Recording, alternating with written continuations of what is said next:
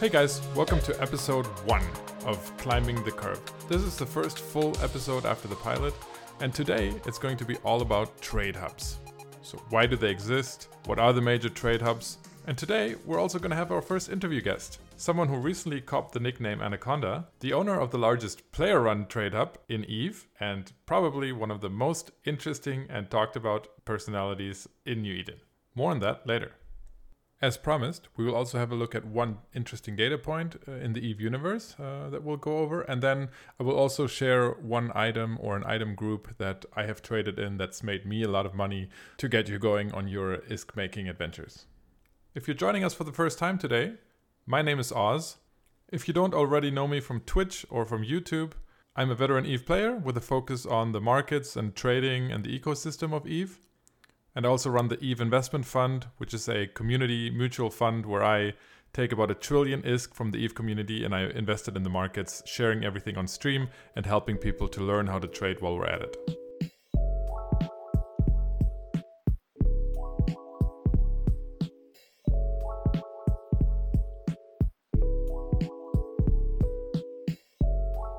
So let's jump right into our topic for the day trade hubs. If you've spent any time in EVE at all, you've probably come across one of the major trade hubs already. Chances are you also know what JITA is, uh, but we'll talk about that later. So, why do trade hubs exist in the game? Trade hubs exist in the game because we have players that are spread out all across the galaxy, uh, and they are local miners, ratters, mission runners, PvPers, and they don't always want to travel to the center of the galaxy to sell their stuff. So typically, they will go to the closest hub that uh, they can see on the map or that they've heard about uh, or where they see current orders and they go there to sell it. So that way, it saves them time and it's a big convenience. On the other hand, you have demand for local goods as well. You have people wanting to buy ships, wanting to buy modules, uh, and, and other consumables to go after those activities, like mining, ratting, mission running, PvPing, etc in between all that, you've got traders and producers who are trying to profit from the supply and demand in the various different hubs. So, what they're trying to do is they're trying to optimize the supply chain or the logistics between all the hubs. So, the location and the amount of trade hubs you're going to find in this type of sandbox universe is going to depend not only on geography, but also on the value that players are going to place on convenience and Inversely, the amount of profit that traders and producers can make from shipping items from one trade hub to the other or producing items in one trade hub or the other based on raw material prices. In the end, there are two reasons why interhub trade exists. One is the difference in supply of goods, so there might be a different uh, there might be different products up for sale because of you know various different LP stores or uh, or or loot that might differ, or even minerals, uh, which which hasn't been uh, much of an issue in the in the past, but will be a lot in the future with all the changes that are coming. And then you also have price difference. So a lot of times you have a price difference between the hubs, and you will have traders trying to capitalize on uh, exactly that because they can buy in one hub and sell in the other. And the question is always just: Is it worth it to ship those items from one to the other? So essentially, is the price difference high enough? Uh, for you to want to make that investment in time and effort. So let's talk about the different types of trade hubs. Most of the in game trade happens at NPC trade hubs. So, for example, JITA, Amarr, Dodixie. These are run by the different factions and are essentially safe from attack and have fixed brokerage fees that you can influence by your trading skills and faction standings. Then we have player run trade hubs. So, for example, in a Keepstar or in a Sotiyo structure. And these are not only found in HiSec, but also in LowSec and in NullSec, where alliances may have their own trade hubs. Uh, and the most famous one in HiSec is the Tranquility Trading Tower in Perimeter, which is one jump from JITA. That's the topic of our interview later in the show. The reason some players, especially high volume traders, decide to trade out of a player run hub is because these structures allow broker fees to be a lot lower than the fixed broker fees in NPC stations. So, for example, while the sales tax is fixed, uh, the, the lowest broker fees that you can have at a player owned station is 1%, half of which goes to the owner and half of which goes to an NPC uh, corporation, so essentially out of the game. That compares to 3% with perfect skills and perfect standings uh, in JITA.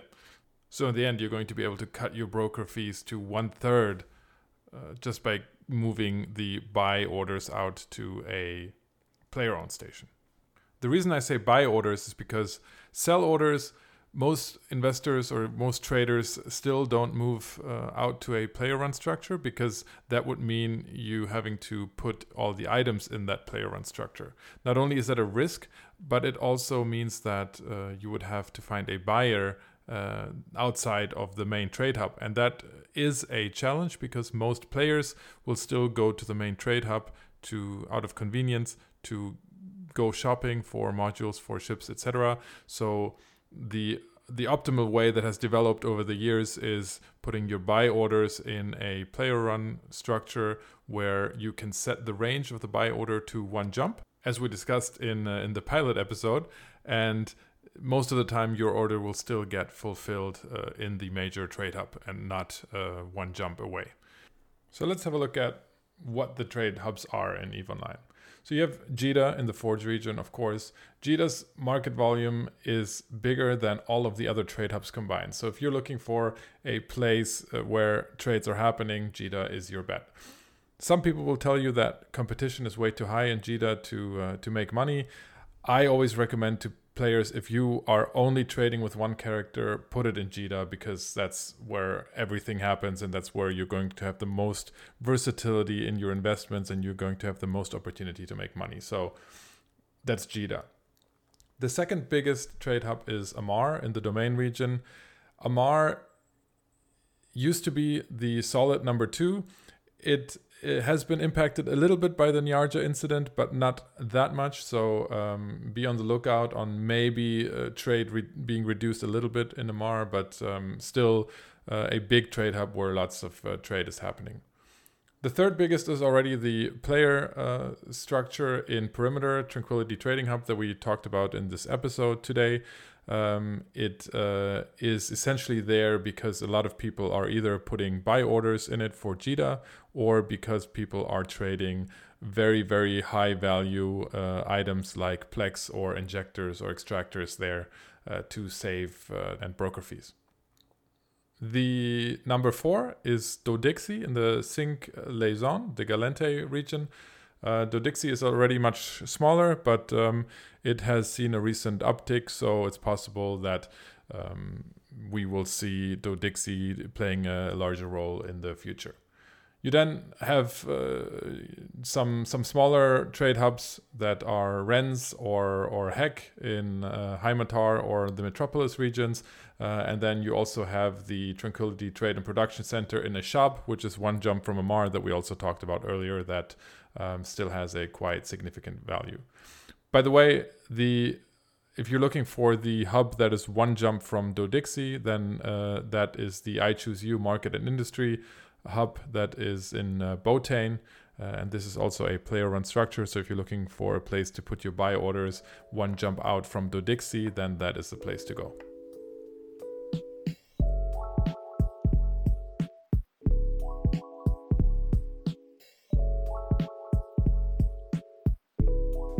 Really excited today. Uh, as our first guest on the, the podcast ever, we have a very famous member of the community, a member of the, the CSM, the player representation body, uh, the leader of Test Alliance Please Ignore, uh, who are currently involved in a big war, as most of you will know. And more importantly, he is also the manager and owner of the Tranquility Trading Tower, the structure in Perimeter that I always tell you guys to put your buy orders in. So, Vily, welcome to the show.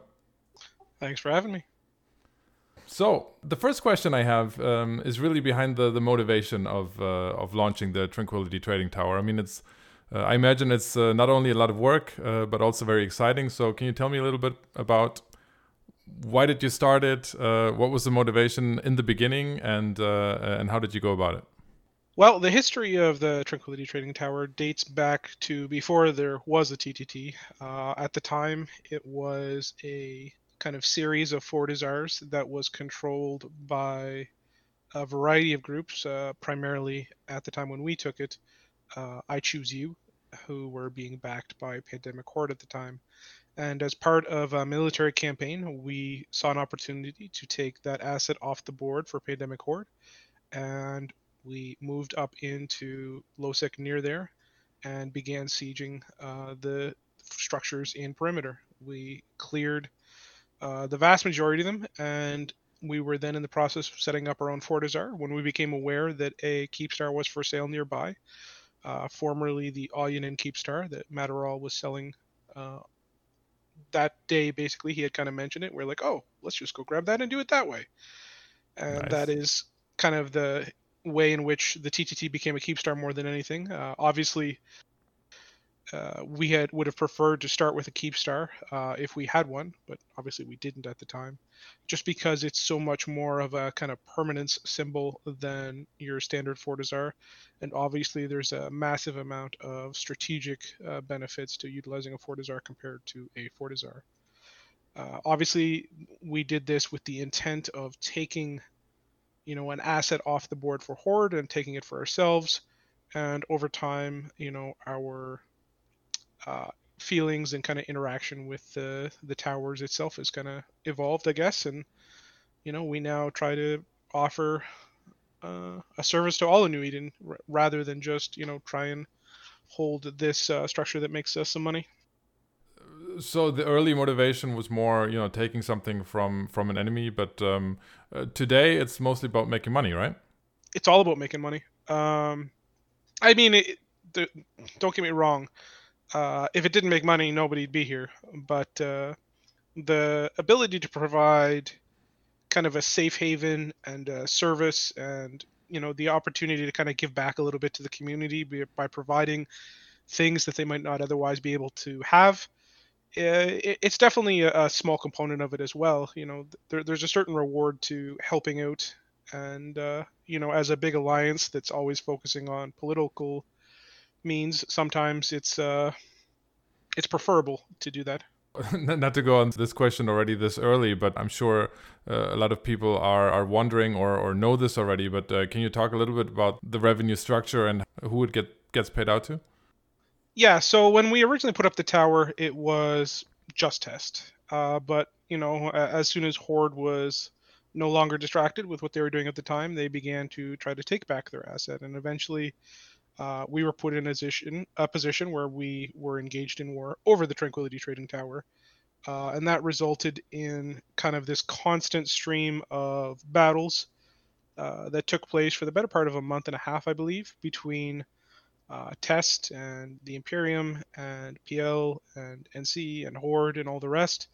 And the the combat meta for HiSec was just not very uh, fun. Let's say a lot of the tactical strategies are just it, it, it evolves basically to two people fighting in the mud, and uh, you know a decision was made that we would kind of rather than fight each other for it, we would collaborate and split the profits so that all sides would receive some revenue, uh, and that would make the tower that much more safer because then you've removed the vast majority of large uh, possible attackers. You provide stability. You enable the tower to uh, be, to a degree, almost unattackable, unassailable. And so that would, in essence, uh, the theory was uh, create enough stability that we could, over time, grow the market and create a, a, stable trading platform that people would choose to use. And it sounds like that's working, right? Because we have a big war going on right now, and uh, uh, and it's still standing. So it seems like the plan is working, right? Yeah, absolutely. Um, the original revenues of the TTT when we took it uh, from Horde were, you know, about one third to one quarter of where the revenues are at now. So we've definitely grown the market uh, over time. Uh, obviously, the Plex and uh, injector trade is moderately stable, although that has grown as well as people are more able to rely on the TTT always being there and they don't have to utilize JITA. But uh, the biggest area of growth we've seen over the last uh, year or so has been in uh, the large manufacturable uh, index. So, like the your tritanium and your compressed ore and all the big items that people generally aren't super happy to move into Jita uh, because usually they're coming right back at Jita to be produced with. So uh, that's been the biggest area we've seen uh, market growth, but obviously uh, there's a burgeoning market for ships, for modules, etc. We're, we're never gonna, well, I shouldn't say we're never gonna compete with Jita, but uh, we're certainly not uh, you know competitive with Jita for those things right now. Uh, but uh, you know, as we continue to work towards the future, th- that's definitely a possibility or something we hope for. And did the the market patch in, in March? Uh, I imagine that also increased your revenues, right? If you're saying that it used to be about a quarter of where it's where it's at now, but um, relisting fees and, and and those changes in March, they they must have helped, right? Uh, they helped a little bit, but not as much as uh, most people uh, kind of assume. The, the relisting fees don't actually add up to all that much for uh, actual like trading revenue. The the point zero zero three or whatever it is uh, of the you know cost, it, it just it doesn't add up to a, a, ton from what I've seen. I don't think our revenues increased by more than five or ten percent uh, with that patch. Okay, but you've had to increase the the fee to 1%, uh, half of which is going uh, out of the game now. So that increased it a little bit, right? The revenues. Uh, the, the minimum is now 1% with half going to CCP, yeah. meaning that we get 0.5% uh, uh, of the tax revenue. Uh, I know that it used to be a 0.03 and then, you know, the other kind of partners, owners of the, the tower had kind of said, ah, you know, it'd be better if it, it was higher and you know my, my original thoughts of you know Mittani and Vince never being on the same page because they were blood enemies at the time, uh, you know, was obviously kind of uh, changed, let's say. So, uh, you know, then it, the tax went up. So it was either a point zero, point four, or point three uh, when uh, that patch hit. So I, I, don't think there was actually a large growth in revenue. Since it, all, all the, the only real area where it really helped us was it, it essentially forced a lot of the competition out of the market because all of the spam trade as bells that would be undercut us could no longer undercut us since we were now at the minimum. And nobody's going to go bother put their stuff in some random trade citadel unless it's their own you know when that trade citadel is going to die in a week so. All right so talking about other citadels or other structures in space there are a few i choose you um, structures um, all around uh, new eden but you clearly have the market in Jita and uh, and in the MR space, right? So how do you handle competition? So basically, uh, the Tranquility Trading Corporation oper- operates entirely in uh, the Forge region uh, with a minor kind of arm in Ignoitton to, you know, ensure logistical supply chains from nullsec to perimeter. Uh, every other region in the game, uh, aside from domain, you know, is we don't touch. Uh, and for the most part, that means that I choose you uh, manages those regions, and uh, I think he does that with the support of Horde and a variety of high sec mercenaries. And he uh, he runs a pretty solid business. He uh, he operates a little differently than we do, but you know he's uh, he's a businessman and hard too. So you know he's he's got a good control over all of the other regions. Uh, Domain is not operated by the Tranquility Trading Corporation itself, although it is part of the consortium, and that uh, Sotiyo is run by a merge, like a a number of groups uh, that is kind of spearheaded by uh, Goonswarm. So the Domain one is primarily their uh, baby. So speaking of uh, of of Amarr, um, I've talked about on my stream quite a bit about the impact that the Niarja uh, incidents had. Uh, are you seeing uh, any any effects there? Almost none, honestly.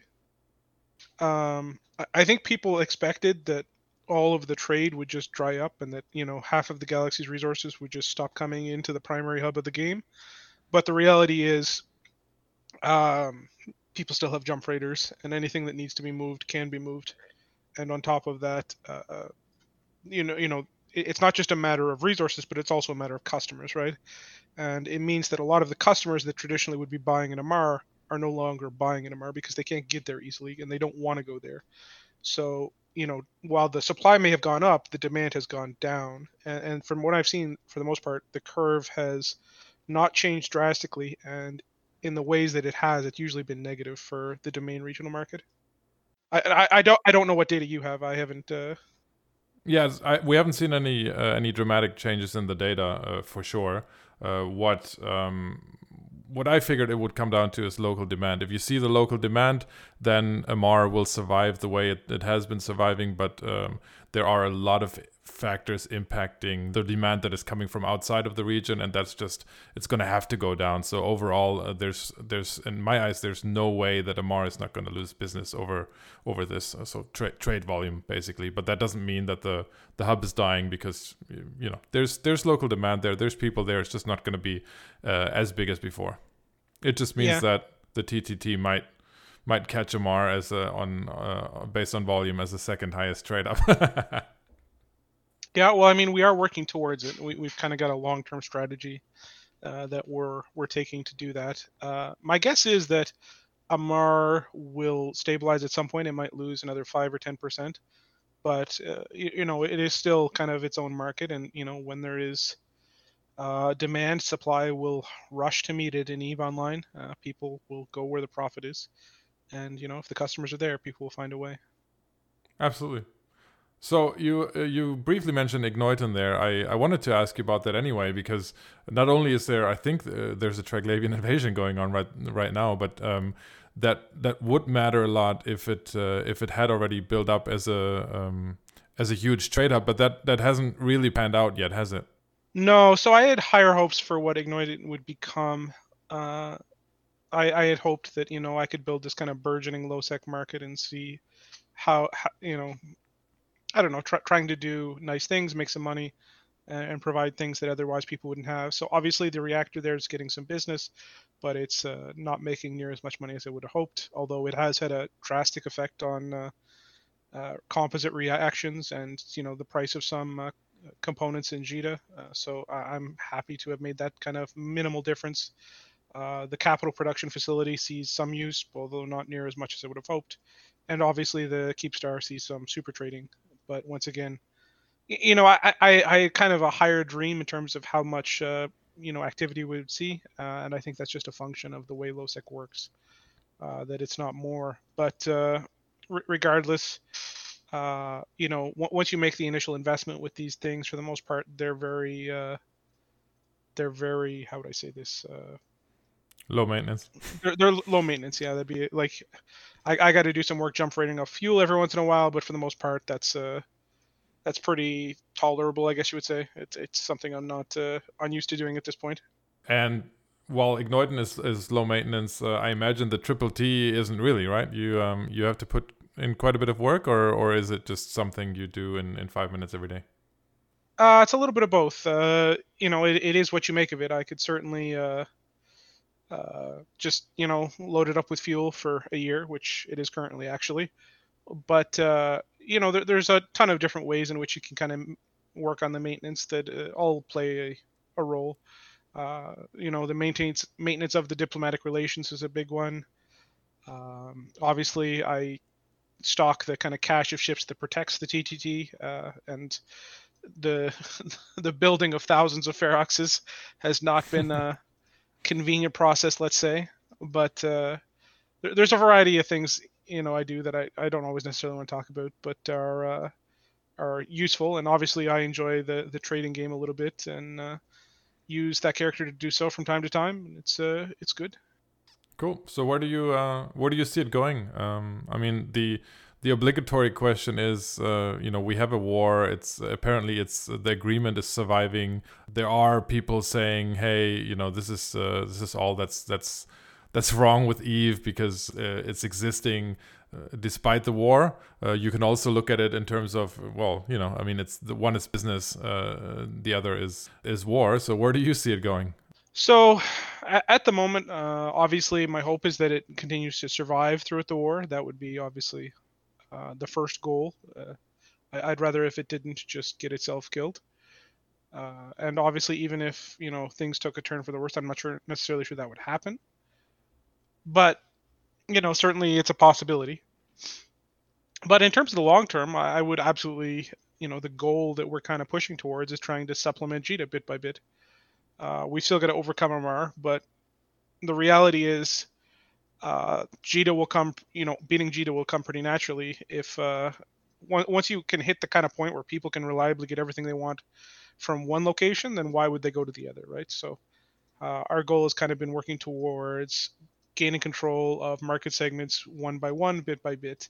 And you know we're starting to do that in a lot of the industrial sectors, and if we can uh, really get control of enough of them, then bit by bit we'll probably see a larger percentage of that production continue to move to perimeter, which will mean more of the ships are reliably viable there, and bit by bit, uh, you know, we move up the chain. And we've got a couple plans to kind of spiral that movement into a much quicker uh, situation, but for the most part, uh, you know, we're taking it very slow. It's kind of a five-year plan and working towards uh, working towards our goals. It could be argued that allowing more competition to exist would actually quicken the transition from JITA to player structures because the way it is now, there's still going to be, um, you know, I don't know if it's a majority or it's probably a minority, but um, of people saying, well, you know, I don't want to uh, transfer everything to to the Triple T because I don't want to hand over all of my money to to the big null alliances. I don't disagree with that. I mean, I think they're right to a degree. I, I wouldn't necessarily want to fund people I don't like either. But, you know, most people don't like, you know, big banks in real life either, right? But they still recognize that the big banks are where you want to invest your money. And, you know, we kind of aim to operate in that kind of same method to a degree where, you know, regardless of what you think about us, you know, we are the best business practice for the day. That we're the best place to invest your money. We're the safest place to trade. We are old reliable, old faithful kind of thing. Uh, and obviously, if there were more player run structures, then sure, there's more opportunities for competition. But the player trading market, uh, how would I call this? The amount of people willing to trade in player markets is not large enough that I think it would matter. Uh, like all, all we would be doing is splitting off the 10 or 15 percent of people that are trading in those markets into you know progressively smaller groups, which would then you know diminish overall what we're trying to do. It's quite possible that um, that was my stream. I'm converting about a dozen people a day towards the triple T. Uh, yeah, that wouldn't surprise me at all. Like, you know, sometimes it's just about, you know, people looking at something and realizing, uh, maybe they're not that bad. Maybe they're just trying to do business, right? And I, I think, I, I know for us, the the goal isn't to, you know, represent our nullsec alliance. Like the goal is just to provide a good good business. That's all all the TTT is trying to do. It's to say you want to trade, here's a good place to do it. And if you want to, you know, your stuff is safe, we offer the best, you know, we can do for that. Because obviously, you know, any player station in um, in HiSec has got a significant amount of vulnerabilities that are going to draw attention. So if we, you know, say we're the safest and it's not even close, then people might go, oh, okay.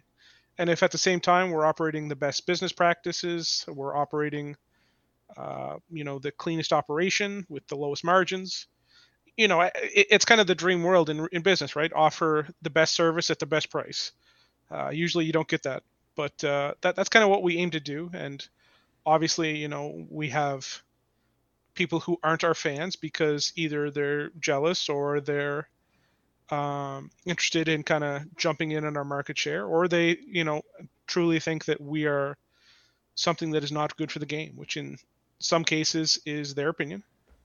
Uh, it, it doesn't change the fact that we're just going to continue to try and sit here and do what we can do. Do you think you're good for the game? Absolutely. I, I don't even think it's a question. Um, I, I think a lot of the discussion around are you good for the game, etc., uh, generally comes from people who don't really understand either a what we do b you know where and how the money uh, the revenue we generate is utilized or people who really understand what it's like to be a new player anymore. Uh, usually the people that complain about the ttt are people who don't you know trade in stations or who you know trade out of JITA and you know make no money. Like it's hard for me to describe uh, like I, I, I, one thing I do as part of the you know running the TT is I generally talk to a lot of new players, newer traders, because I constantly get random emails on that character, and I generally try to answer them. And you know, when I try to explain to them, it's like, you know, if you trade here, it costs you this much less in, you know, tax, and it's in a, to a degree almost the only way to be competitive. Uh, you know, you can you can see that excitement in them, and you're like, ah, you know, I'm making a difference here. And the fact that they don't have to then worry about all their assets getting destroyed uh, is a pretty big thing. So uh, I'm not going to say we're perfect, but I definitely feel like uh, we are better than all of the alternatives. And I think that the revenue that we generate leads to the health of the game in ways that most people don't really understand. I mean, it's basically funneling high sec ISK to low sec, right? Where it's it's it's blown up or whatever. well, it, usually what it does is it takes uh, the money that would be generated otherwise, and it puts it into empire level alliance wallets, and those wallets then are used to fund SRP programs where people go out and shoot stuff and have fun. Like, uh, you know, the the fact that you know somebody might not like those alliances doesn't change the fact that for the most part, what we do is, for the most part, just help generate content in the galaxy. Yeah, I think the last point is uh, uh, is is much better than the first because, I mean, just by by allowing people to to keep more of the money that they trade with or that, that they play with that's more of a game mechanic than uh, an indicator of a of a healthy uh, of a healthy game right? But if you're saying um, you know in in the end you're creating content because you're you're you're funneling ISK to to people and programs that are able to create the content uh, from people that are not able to create that type of content then uh, then then I would agree with that yeah, I, I mean, there, there's no single reason, right? And if you ever try to, you know, say there, you know, this is the reason we're good, usually that reason has a tendency to fall apart pretty quick. It's a variety of reasons why what we do is good, and obviously, you know, our detractors will say that, you know, we're bad, but I, I don't know what to say. You know, it's eh, when somebody calls you evil, what do you say? Just like, sorry, I'm just trying to do what I'm trying to do. Well, I mean, in the end, it's it's it's also a game, and uh, uh, and I think anyone that has the opportunity to create something uh, extraordinary uh, or something controversial or something um, uh, like like this, uh, I I I wouldn't even think twice about uh, about doing something like that. So I think in the end, uh, it also has to be seen in the context of hey, it's a game and uh, and and it's something that people talk about, and just by it being discussed and being talked about, it's a uh, it's a great thing. By the way, I like your I like your bank analogy um, because I I think it's very fitting. I people invest in banks. They don't really like banks. Uh, the the only flaw in that analogy is that right now uh, there's a I think uh, banks aren't the ones winning anymore. They're losing a lot of customers to to to fintech startups. So I'm I'm I'm waiting for that fintech startup to displace uh, you guys. I will not get into a long conversation with you about the viability of fintech startups, but uh, suffice it to say, bring them on. Well, that's a that's a that's a good uh, good last word then, Vily. Uh, thanks so much for uh, uh for joining us today, for being the first guest uh, on the show. Uh, hopefully, the first of many. and looking forward to to seeing you around. And and whether you're for the triple T or against the triple T, I think you can't deny that that you are creating some some good content and some good discussions. And and yeah, thanks for for always being a, a nice guy and always willing to talk to us. and good luck with everything. Cheers. Thanks.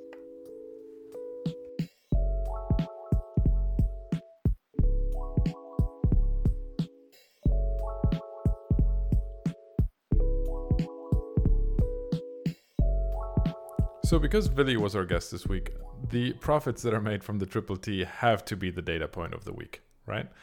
So, I put an infographic out uh, earlier this year that I also posted on Reddit that caused a lot of uh, discussions, uh, where my the idea behind was that I wanted to show a data point about a part of Eve that not a lot of people think about.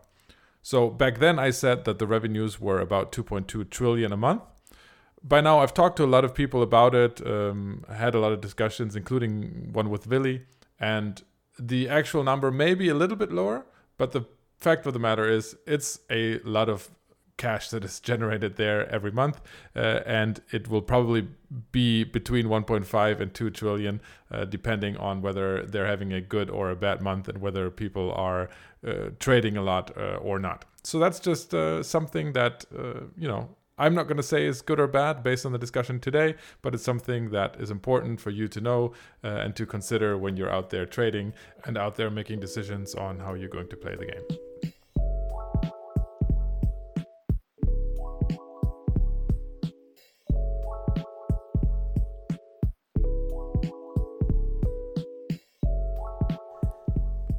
So, the item group I want to recommend today as a great trade item is Abyssal Filaments. Abyssal filaments are used in the game to enter abyssal space, um, a PvE part of the game that is a ton of fun. I can only recommend you try it. Uh, they come in seven different difficulty tiers, so tier 0 to tier 6, and each of these tiers uh, have five different weather patterns. So, for example, exotic, gamma, or dark. These filaments are great for three reasons. One, not only do are they used to enter abyssal space, but they are also dropped from abyssal space. So you will have um, plenty of people running these uh, these PVE rooms, uh, looting these abyssal filaments and then dropping them on the markets.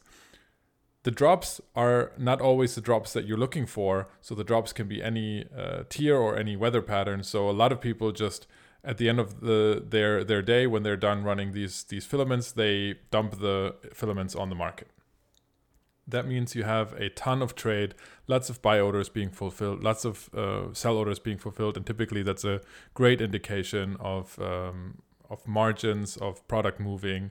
Um, so it, uh, it's a lot of turnover on the market, lots of money making opportunities for you.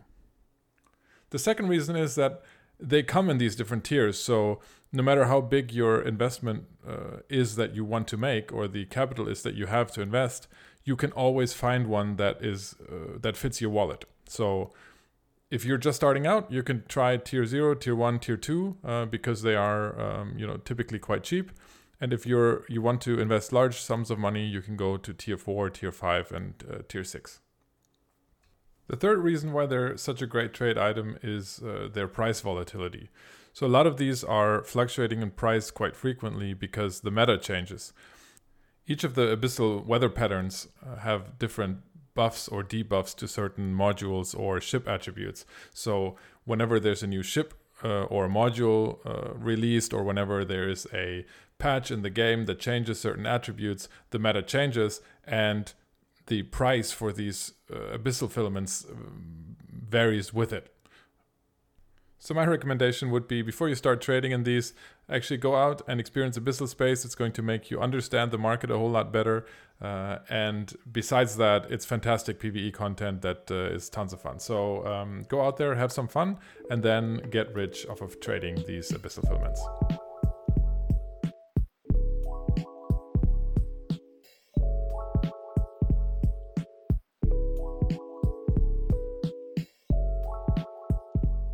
All right, that wraps up episode one of Climbing the Curve. Thank you all for tuning in. If you want to check out my other content, you can find me on Twitch at Oz underscore Eve or on YouTube slash Oz Eve. And if you like what I'm doing here, then I would appreciate your support on patreon.com slash Oz Eve. Thank you to all the patrons out there, and thank you specifically to the tycoons Reinhold, Frosty Goblin, Xena Jax, Laddie, The One Valentine, Oniku, Giri, and Rashid. Without you guys, this wouldn't be possible. Make sure you guys also join our Discord. You can find it linked on pretty much all the channels and in the show notes. All right. Thanks for tuning in, and you all go out there and make that ISK.